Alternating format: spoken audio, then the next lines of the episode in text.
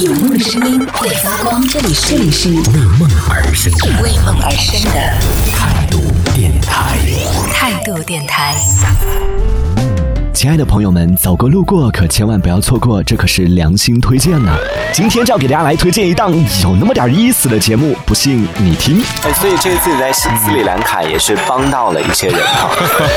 对呀、然后还被人家欺负了呀。那我们听一下这个故事是当时是在什么情况下你会去帮？当时我们到了一个海边的城市，一个很小的一个小镇。那时候去的时候，海滩真的是可能加上游客不超过十个人天哪，就一大片海滩，你知道吗？整片海滩哦，很大很大的海滩，旁边那些店关门的关门，然后反正就是我不知道是因为淡季的原因，还是那个地方可能真的不是是热门的旅游的地方。啊。然后反正就是没人，然后我们当时啊真的好庆幸啊，来的这个地方人真少，太好了。然后在那边走，我还那天还换了那个海边的那个衣服。刚走到那个海滩的时候，然后当地人就很很不客气的在那边说、Help us, help us, help us。嗯，他们在好像在拉拽那个渔网。啊当时拽的是有两队人马，另外一队是男队。然后我当时想，那一家子可真厉害，全都生的是男孩儿。然后就叫我们过去帮忙的全都是女女孩儿，你知道吗？然后我想算了，他家没有男丁，我们就帮帮他好了。然后我们就那边拉那个，帮他拉那个鱼，拽那个渔网。然后我跟我同学两个人，然后我们就拼了命的在那边拽，好重啊！然后那个东西，然后拽了大概十几分钟，我们俩手都酸的不得了。然后我觉得我们就在那边窃窃私语，就说：天哪，你看他们怎么都不出力呀、就看我们两个人，就指着我们两个人的力吗？难道？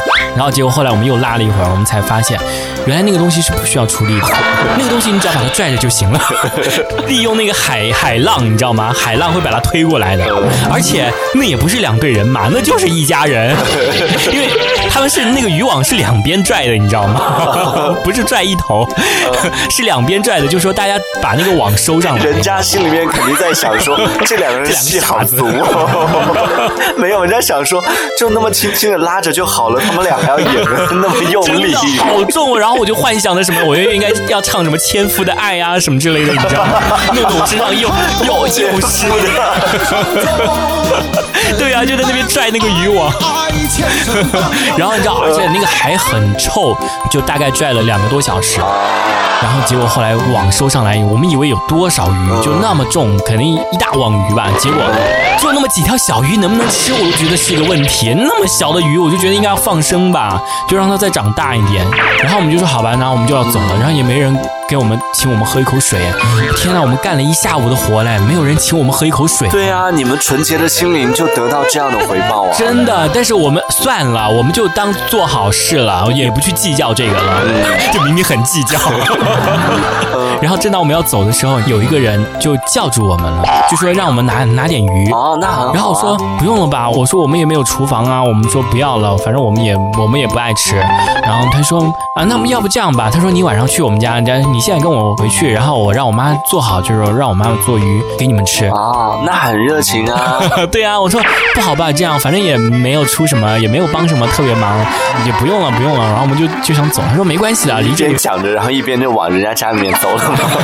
就一方面心里在考量这是一个难得的机会，然后就再三的邀请我们，就说天哪，真的好热情啊，当地人。对啊然后就跟那个同学说，我说好吧，那就去去看看吧，反正也不远嘛。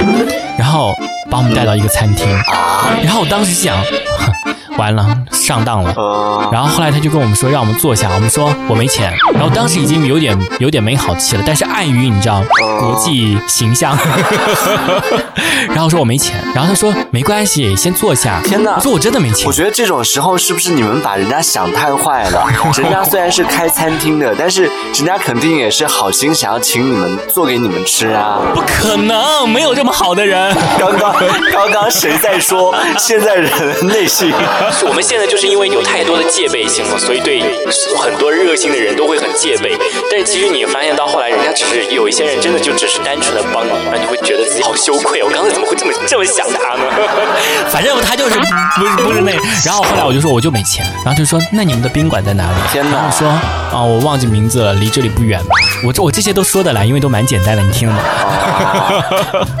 然后后来他还说那你可以回宾馆去拿钱。哇，我当时好，你知道我这我就好气啊！然后我就拉着我同学，我就说走，就因为那又渴嘛，然后连口水也没喝，然后我们就走到对面那个那个超市啊，不就是小卖部，然后买了两瓶饮料，他也跟过来，他说你能帮我买一瓶吗？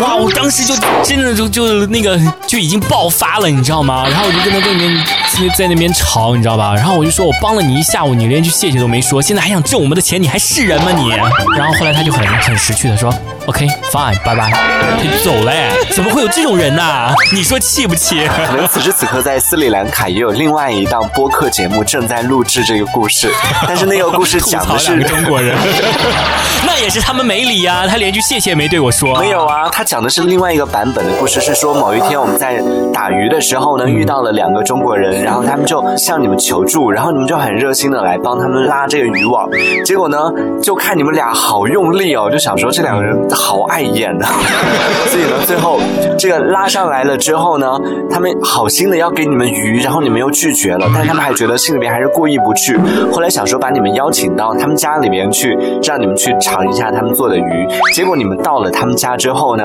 就一个劲的跟他们讲没钱没钱，但他们告诉你说没关系没关系，你这个不要钱的，但是你们又听不懂，所以最后他们想说，那你们没钱的话，你们住哪儿呢？所以就问你们说，那你们住哪儿？结果你们又说啊不知道，离这儿很近什么什么的。然后我们去买饮料的时候，他就说，哎你不用买，我们这边我们这边有饮料。结果我们却误以为要帮他买一瓶饮料。对啊。你们还生气大骂人家，最后他肯定要说饭了，拜拜啊！所以你看，一切就解释通了。天哪，你真的你怎么会这么想啊你？我的心灵更纯洁，受伤了。所以这个故事的重点是告诉我们说，英语不好不要乱出国，不然人家的好意你会误会。我我我后面那些机票什么的全都是我全都是我自己搞定的呀。对啊，你看你误会了人家的。亲爱的朋友们，刚刚我们听到的这档节目叫做《精分大事件》。如果你喜欢的话，可以在评论区里留言告诉我。总之呢，不管你喜不喜欢，反正下一次我们还是会播的。开玩笑的啦，当然还是希望你喜欢喽。